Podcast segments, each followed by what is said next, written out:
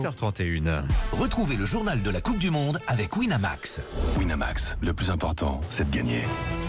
Le journal de la Coupe du Monde tous les matins sur Europe 1 pendant le mondial jusqu'au 19 décembre, 7 jours sur 7 avec vous Jean-François Pérez. Bonjour Jean-François. Bonjour Dimitri, bonjour à tous. En direct depuis Doha au Qatar, J-2 déjà avant le deuxième match des Bleus dans la compétition face au Danemark.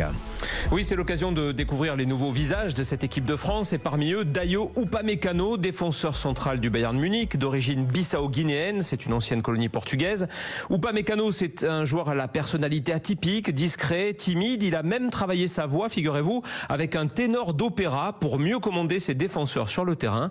Alors jusqu'à présent, il n'avait guère convaincu en bleu, mais la donne a peut-être changé grâce à son match très solide mardi soir face à l'Australie. Je sais que j'ai pas toujours été performant en équipe de France, mais euh, le plus important c'est maintenant. Euh, j'essaie de pas regarder en arrière. Je suis quelqu'un qui est à l'écoute. Je suis un travailleur et j'espère euh, jouer encore pour les prochains matchs être performant.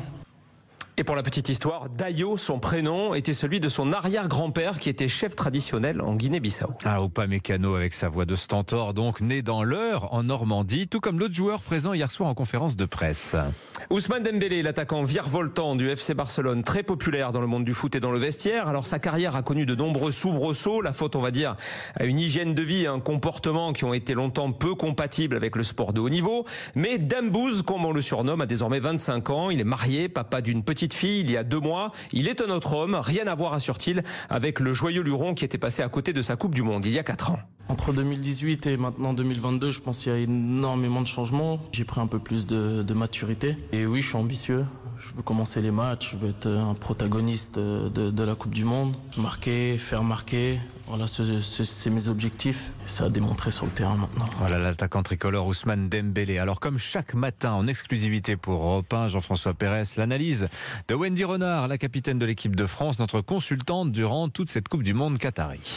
Ah, on est pile entre deux matchs hein, et il y a un mot qui revient très souvent dans ces cas-là, c'est la récupération. Alors en quoi est-ce si important dans un grand tournoi? C'est ce que Jacques Vendroux lui a demandé. Vous allez voir, le programme est très précis. Le lendemain du match, on peut faire du vélo, on peut courir un peu, on peut rester en salle, faire de la muscu du haut abdos, gainage et puis euh, ben, cryothérapie, euh, bain froid, euh, massage avec les kinés, soigner les petits bobos. Et puis après, pour ceux qui n'ont pas joué ou très peu joué, ben, il y a une séance euh, ben, de fête pour pouvoir euh, rattraper, on va dire, le temps de jeu des coéquipiers. La récupération peut vous faire gagner un match si c'est bien fait?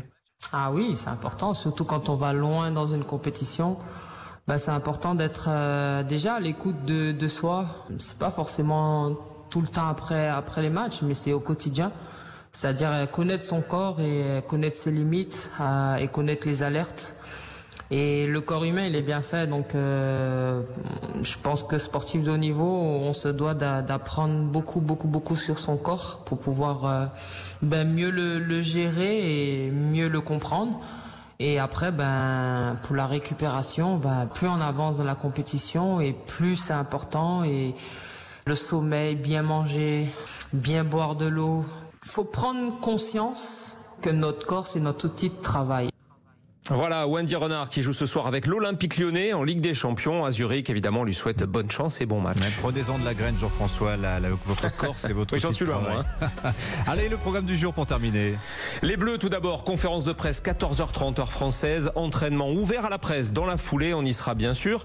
Les affiches, on va encore se régaler. Hein. 11h, Suisse-Cameroun. 14h, Uruguay, Corée du Sud. 17h, Portugal, très populaire en France. Ghana. Et puis 20h, le Brésil de Neymar et de toutes les stars face à la Serbie, 19h15 Europe 1 Sport et puis toute la journée le fil rouge dans les flashs sur Europe 1 avec Jacques Vendroux. Voilà, y aura-t-il une surprise comme euh, cette victoire japonaise inattendue face aux ah, Allemands on est on est gâté. On est gâté. Merci beaucoup Jean-François Pérez.